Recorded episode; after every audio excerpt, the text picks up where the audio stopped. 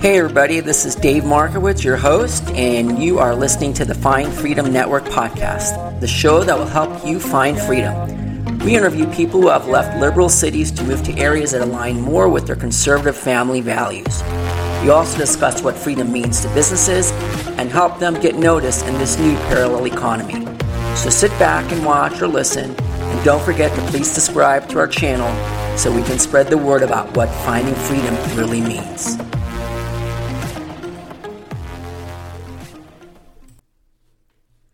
Did you ever grow up in an area and one day look around and discover things are not the same anymore? That happened to my family, and I decided it was time to leave and find a better place. You see, the place I grew up in, Los Angeles, California, changed many of the core conservative values that I grew up with, and I had had enough. My passion has now become helping families with the same values and dreams as me find freedom and helping them move to a more conservative values state that aligns with how they want to live and raise their family. If that's where you're finding yourself today, I would love for you to download my free ebook I wrote and published titled The New Cold War Red and Blue America Divided The Escape of the Lefty G to Find Freedom. This is where you can read my story and what led me to this point. Head over to www.thefindfreedomnetwork.com and download it for free. Again, go to www.thefindfreedomnetwork.com and download the ebook for free. You can also go to Amazon and get it there too. And also, please remember to follow our podcast and the Find Freedom Network podcast on Spotify and Apple and all the other network podcasts where they can be found. And thanks again for listening. All right, everyone. It's Dave Markowitz, part of the Find Freedom Network podcast. And today I have the honor to meet a real American dairy farmer, Stephanie Nash. Hey, Steph. Hey, how are you? I am well. First, thank you so much. I know your time is really valuable and uh, we appreciate it. So, um, I just want to give you guys a little brief background about who Stephanie is and what she's all about. So, Stephanie is an ambassador for Charlie Kirk's organization, Turning Point USA. She's also a fourth generation dairy farmer, originally from Central California. You escaped, so did I. now living in Middle Tennessee. She studied dairy science at Fresno State, and Stephanie and her family moved to their farm in 2013 after regulations took a toll on her dairy farm. Stephanie believes in freedom and fighting for farmers across the United States. She uses her country music career as an advocacy to connect with people with similar lifestyles, created through opportunities to share their stories through her series, The Life of a Farmer. Stephanie uses her platform to show importance of buying local and educating them, educating them on where their food comes from. Stephanie has been featured on Fox News and has been interviewed by Tucker Carlson numerous times about her knowledge of the family farm industry. Stephanie continues to bring awareness of what is happening to our family farmers and ranchers. She will continue to grow her platforms with a love for her farm and bring a new passion to those who want to support the agricultural industry. Steph, that's a lot to unpack, and um, I just want to get into you know all about the farming industry and what's going on, um, and get into that. Um, first question I have is, what actually inspired you to become a dairy farmer? Um, well, my parents and pretty much, you know, my whole childhood was about dairy farming, growing up in the dairy industry. Um, I really never strayed to another occupation. I was pretty set on being a dairy farmer, staying in the agriculture industry.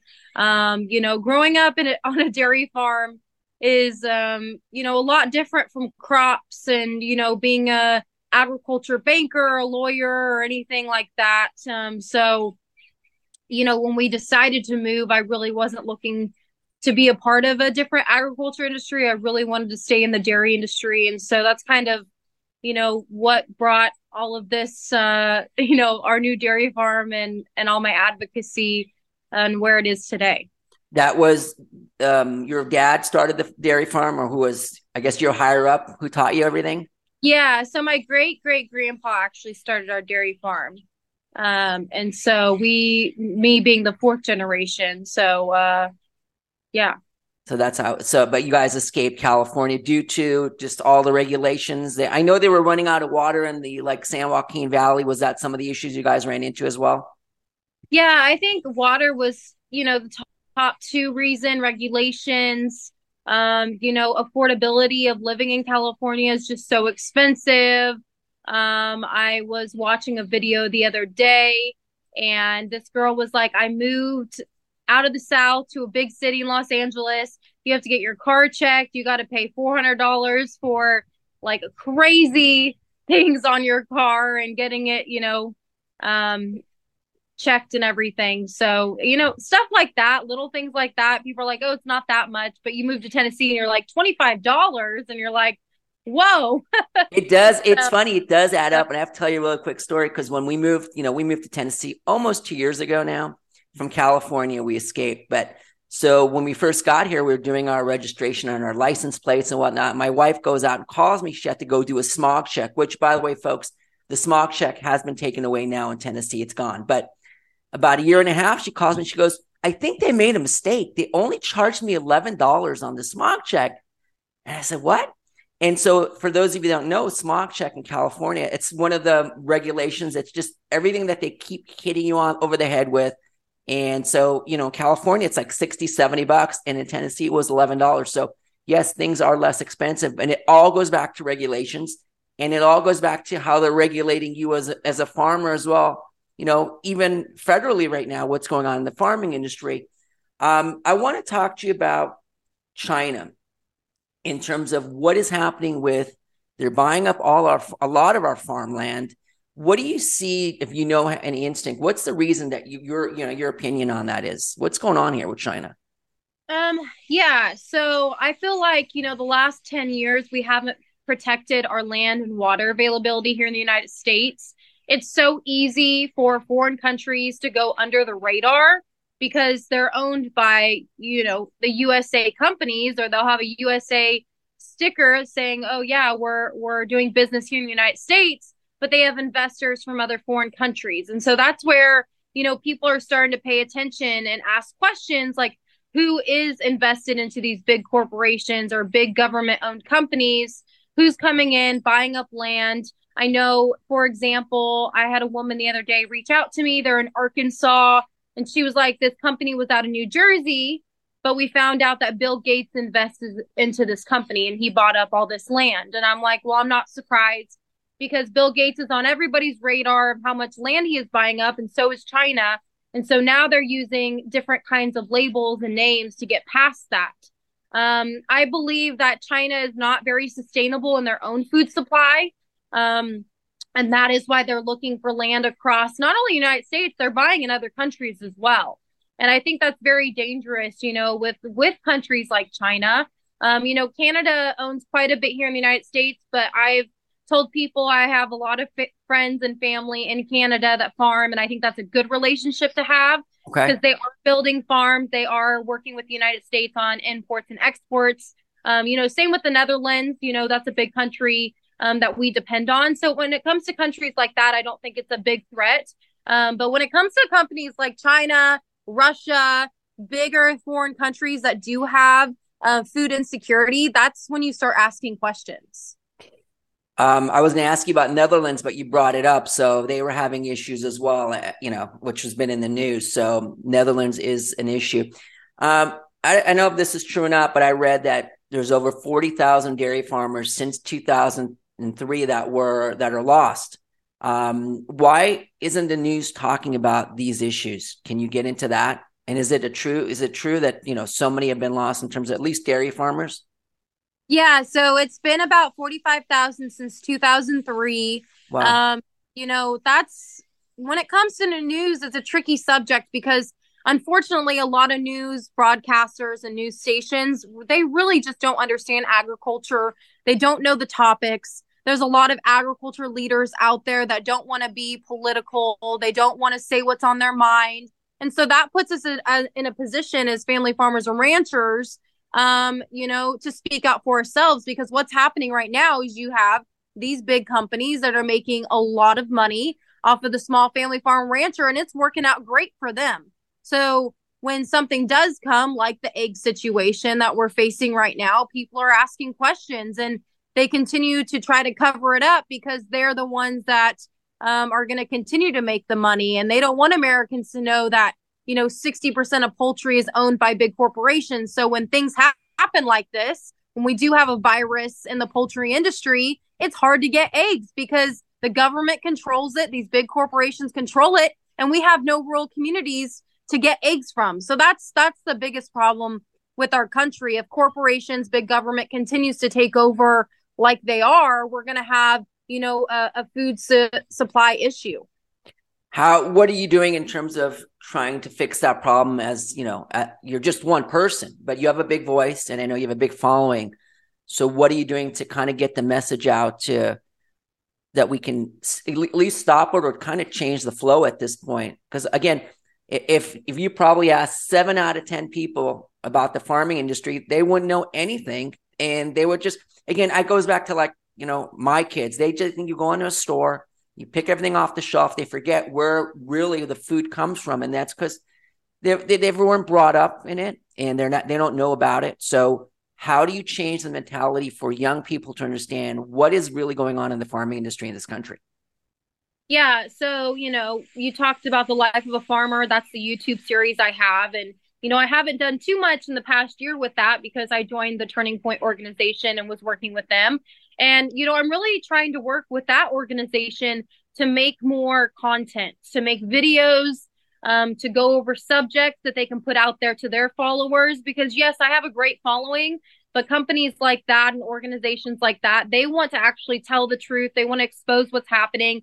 And they have a huge following of Americans that do believe in freedom, that do believe in real information and believe in education in our country because they think it's important. For me, I have always been a person that I'm not going to educate people if I don't know anything about it. I'm not a nurse, I'm not a police officer. I am not going to have an opinion out there in the world when I do not work that job. And I think our country has become about that.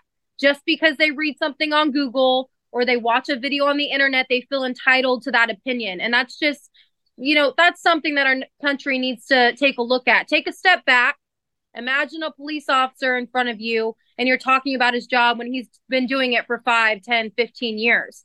For me as a dairy farmer, I get activists and I get politicians and I get all these American people thinking they know what's best because they look at a video or read something on Google and they think they're educated. And that's not true because a lot of that information on the internet is very misleading. And I think education is going to kill our country if we don't start to listen to people that are actually growing our food. 100%. Um, it goes back to the egg situation now that you just you were mentioning that and you don't hear you know you hear there's a shortage i want to know you know and i don't want to put my tin hat on right now because you know everyone talks about that but why are a lot of these farm, you know, egg producers. Why are all these incidents happening at all these locations, whether it's burning down or you're having all these crazy things happening to these little farms and, egg producers out of the ordinary? Any any input on that? Yeah, and you know, it's not something new. From the beginning of 21 to the end of 22, there's been 97 fires, accidents, explosions wow. in the supply chain. And back in 2020, some of these farmers and ranchers and everyday Americans were like, Stephanie Nash is crazy. She's a conspiracy theorist. And I'm like, I told you, I'm sorry, you know? And people are starting to listen. Yes, I'm pretty aggressive. I'm very passionate. I'm very honest. But at least somebody's standing up for us, exposing these big companies, exposing what's going on in our country, calling out politicians, calling out corporations. You know, this is not a conspiracy theory anymore. We have a food security problem. We have a shortage of food supply, and there is a government control hanging over us that we need to pretty much get rid of. You know, the government controls the food, control the people. I've always said that since I started my platform. I truly believe their end goal is to bring in plant based because they can make billions of dollars off of it. I believe that they're being dirty leaders and they're making deals with China and Russia and other countries, and they're not protecting our food supply here. I really do believe that. And, you know, there's a lot of, you know, industry people out there that truly they're like stephanie you're a little too much. I sell to these big corporations. Why do you have to sell to those big corporations?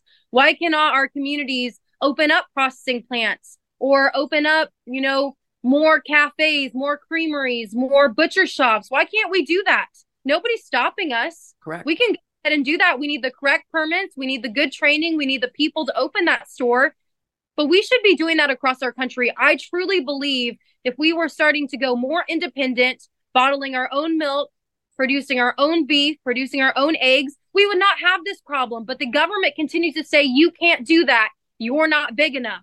And if the people start to take over our food supply and control it, the government can't do anything anymore.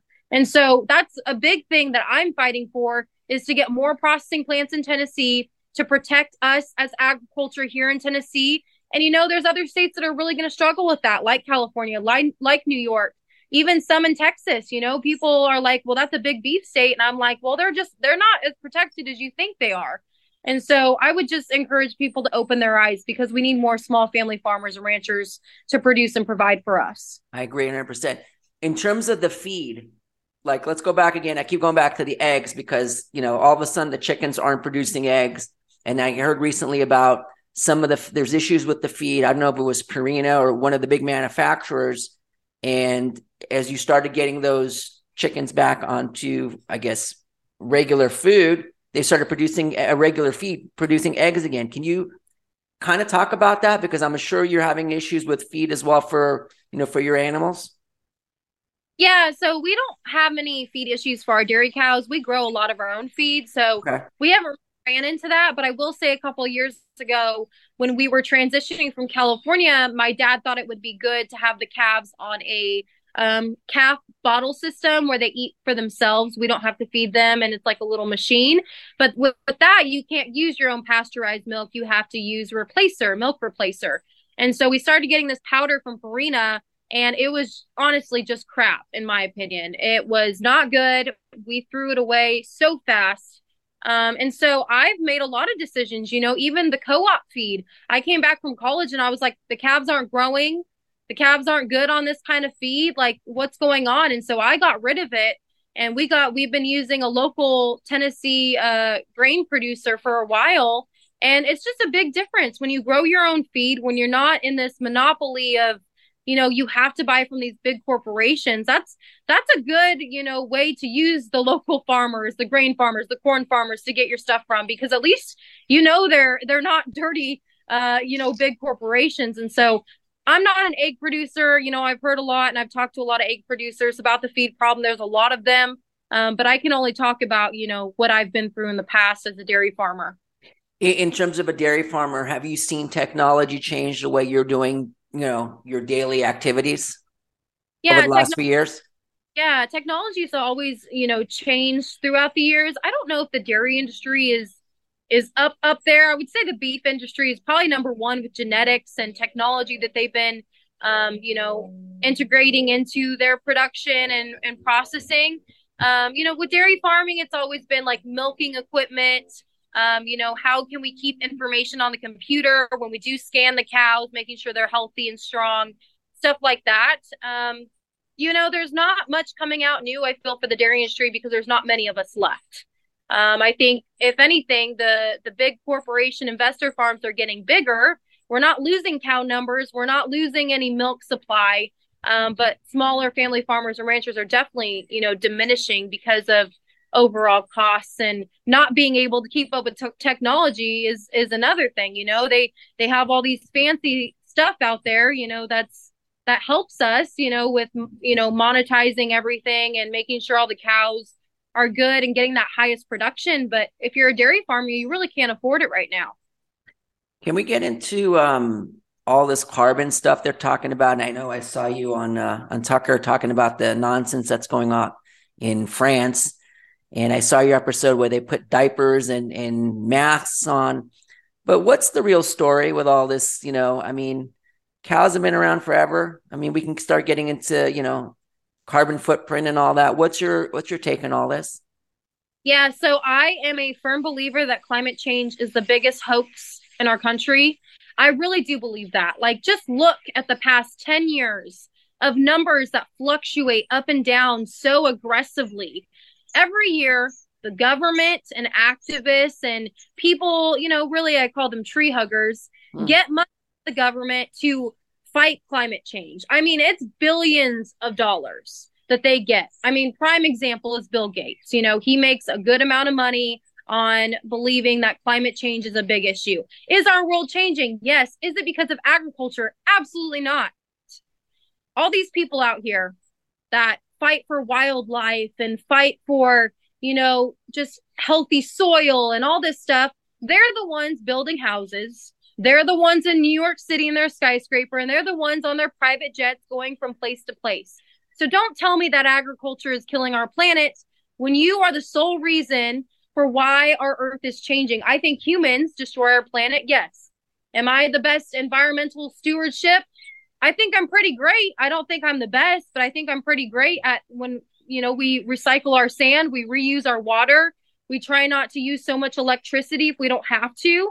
You know, dairy farmers and everybody, especially in the livestock industry, they want to save money. Right. They want to do what's best for their animals and their land, and that's how we survive.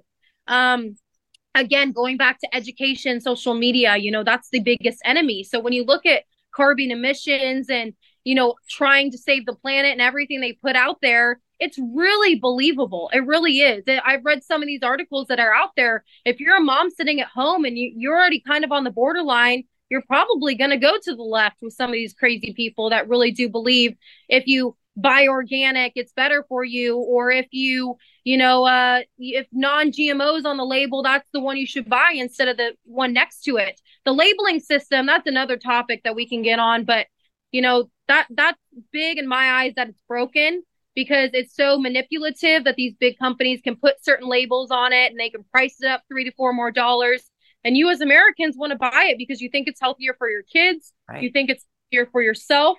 And, you know, we've really scared the American people with our food supply. Instead of organic, instead of conventional, we grow the same product. We have mostly the same standards. I just choose to treat my cattle. And I tell people all the time you choose to treat your kids or whatever you want to do when they're sick.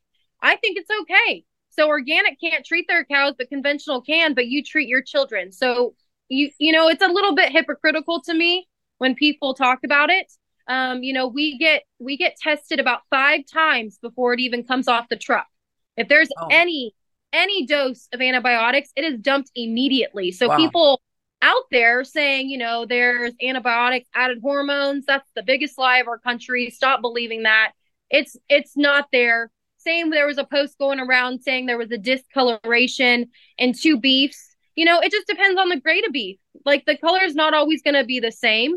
Um, you know, just like your milk's not going to taste the same because you have fat free 1%, 2%. There's all different grades, right? right. People don't that.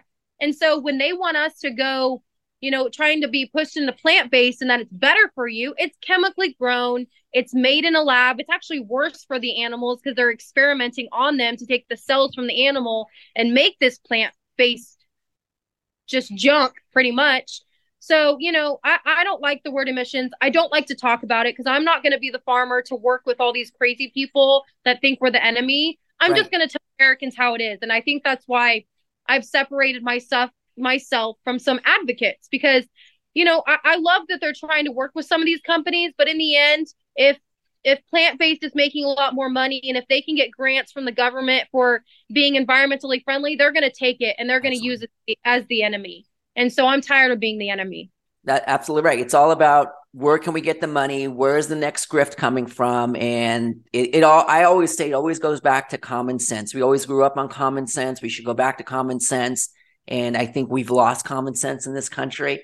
And um, the the labeling issue is an interesting, and I, you're, I know you're you're sparked for time here, but I really didn't think about that. But that whole labeling issue is because what do people look at when they go into a store? And it's easy for them to have an app on their phone and say, okay, what is this? Is this good or bad? But who's regulating all that? It goes back to, like you said, Big Brother, the government. If they're still regulating all this stuff, we know at this point, how can we believe it? And yeah. so you have to make your right decisions coming down to common sense. And I think, you know, as American farmers, I think they all knew from the beginning what is common sense and how to, you know, do it from the, the real way of, you know, proper ways of raising the animals in, in a kind way as well. So all this stuff from the left coming, oh, we we, you know, we're we're doing bad things to animals. You know, it's it's a bunch of BS. It's a yeah. bunch of BS. And, and I think, you know, where the voices need to be like yourself, which which are telling people what it is, because without people like you, there are no voices to to spread the information. Because someone that's not yeah. a farmer will not know what's going on unless you educate them, and that's what you're you're educating basically. Yeah, I mean, if I've always been very independent, very outspoken as a person. And at first, when I started advocating, you know, my dad was my my dad was really afraid. He's like, people are going to come after us. They're, you know, they're they're going to do, you know, awful things. And right. you know, advocating. I think the first time I was on Tucker Carlson, we got about 300 emails, and one was bad, saying I will never visit your creamery again. And I thought, 300 emails and one was bad. That's pretty dang good for Tennessee. Um, and you know, my, you know, I still get calls from California people in agriculture just saying to keep going, keep advocating. My my advocacy in the agriculture industry is very different. It is very opposite of what of what most women in agriculture are doing right now. They are not politically out there. They are not exposing regulations. They are showing their lifestyle they are, you know, working with these companies that are, I think, trying to destroy us.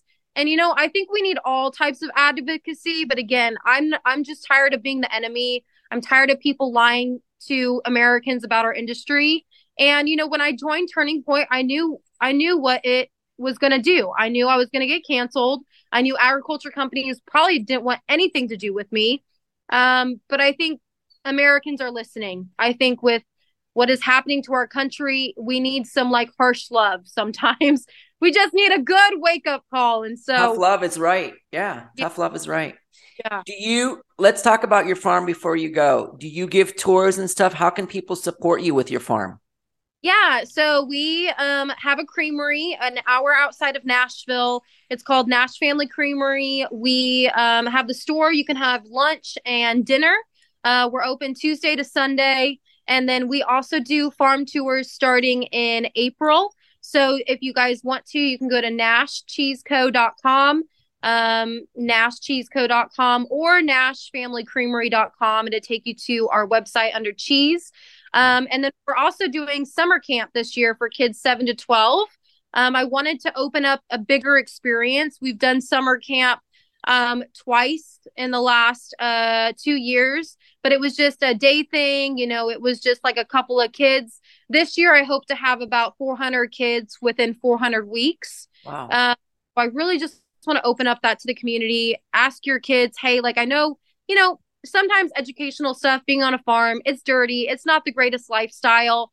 But I've found with, uh, you know, 95% of these kids, they'll come, they're like, this is gross. By the end of the day, they're getting in there, getting dirty, starting to love it. And so you just need to push them. Don't be scared to push your kids sometimes into the agriculture industry because even if they live in the house or if they were a COVID kid or whatever, you know, they're they're going to explore and they're going to find something that that touches their heart. I mean, who doesn't love a baby calf and loving on it and feeding it milk? I mean, that's where I get most of all of them to want to come back and work with me. But yeah, to be every Tuesday, Thursday, 8 30 to 4 p.m. And we have four weeks that we're doing that in the summertime. Perfect. If you can just text me all that in terms of the uh, websites, I will put it in the show notes so people can reach out and link.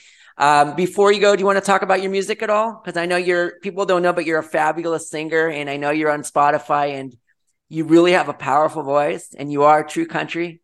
And um, I, you know, if you want to plug that in, go ahead. I mean, are you still doing music? Yeah, so I've kind of backed off on the music a little bit. I just I've gotten so busy with speaking. You know, I still sing at like some agriculture events, um, but I'm doing so much content, traveling. I really this year my goal is to just get a couple of more stories from family farmers and ranchers around the United States. I'll be going to Texas um, for the Cowgirl Magazine Awards, and so I really, you know, I haven't been able to interview in Texas because I'm never there very long but I'm going to be there for four days. So I just want to get some more stories. You know, last year Texas had a lot of fires. and so um, I want I want to be um, the best advocate that I can be, and and maybe music will will come find me. You know, after COVID, it got financially difficult. I think for a lot of artists. Yeah. Um, and you know, I I don't agree with how many followers you have. Depends on how good you are.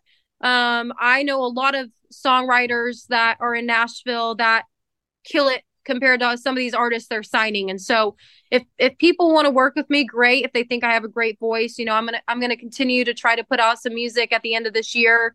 Um, just for the followers because everybody's been asking me. So I'm working on it, but um, I also, you know, have other things on my mind as well. I agree with you. I have a, I have a daughter who's a singer songwriter country, so Nashville, and, and I get it. You know, so it's it's a tough industry. Um, where can people find you at this point? What's the best way to get a hold of you, connect? Yeah, so Instagram, Stephanie Nash Music, same with TikTok. Um, I'll give you my website, y'all, but don't look at it right now because it's kind of a mess. We're under construction, but when it comes back up, it'll be um, stephanienashmusic.com. Um, and so we'll we'll probably just follow me on Instagram and Facebook. I'll keep you updated on the website because we're doing a whole bunch of stuff to it, putting some more content for the videos of the life of the farmer on there as well, and some new merchandise. Um, so yeah. We so appreciate you. You have such a powerful message, and um, you know it needs to be shared, and that's why I wanted you. I've been I've been chasing you for a while to be on my show because you know you it just needs to be done. It just needs to be out there. And um, again, we we appreciate. We know you're busy, and um, we will post this over the next few days. People will get it, and um, everybody, you know, reach out and and support Stephanie. She has a great, great, powerful message that needs to be put out there at this point. We are living in a crazy world, and um, we just need more voices like you. So, again, thank you so much for taking the time. You have a great rest of your day, and yeah. um, you all just just keep it up. Follow her, and um, we'll be in touch. Thanks, Dave. All right, take care. Hey everyone, it's Dave Markowitz, and thanks again for listening to our podcast, the Find Freedom Network, today. And if you're also uh, watching it on Rumble, uh, please just go ahead and follow us on there as well. And until next time, thanks again for listening, and you guys have a great rest of your day. Bye. Bye.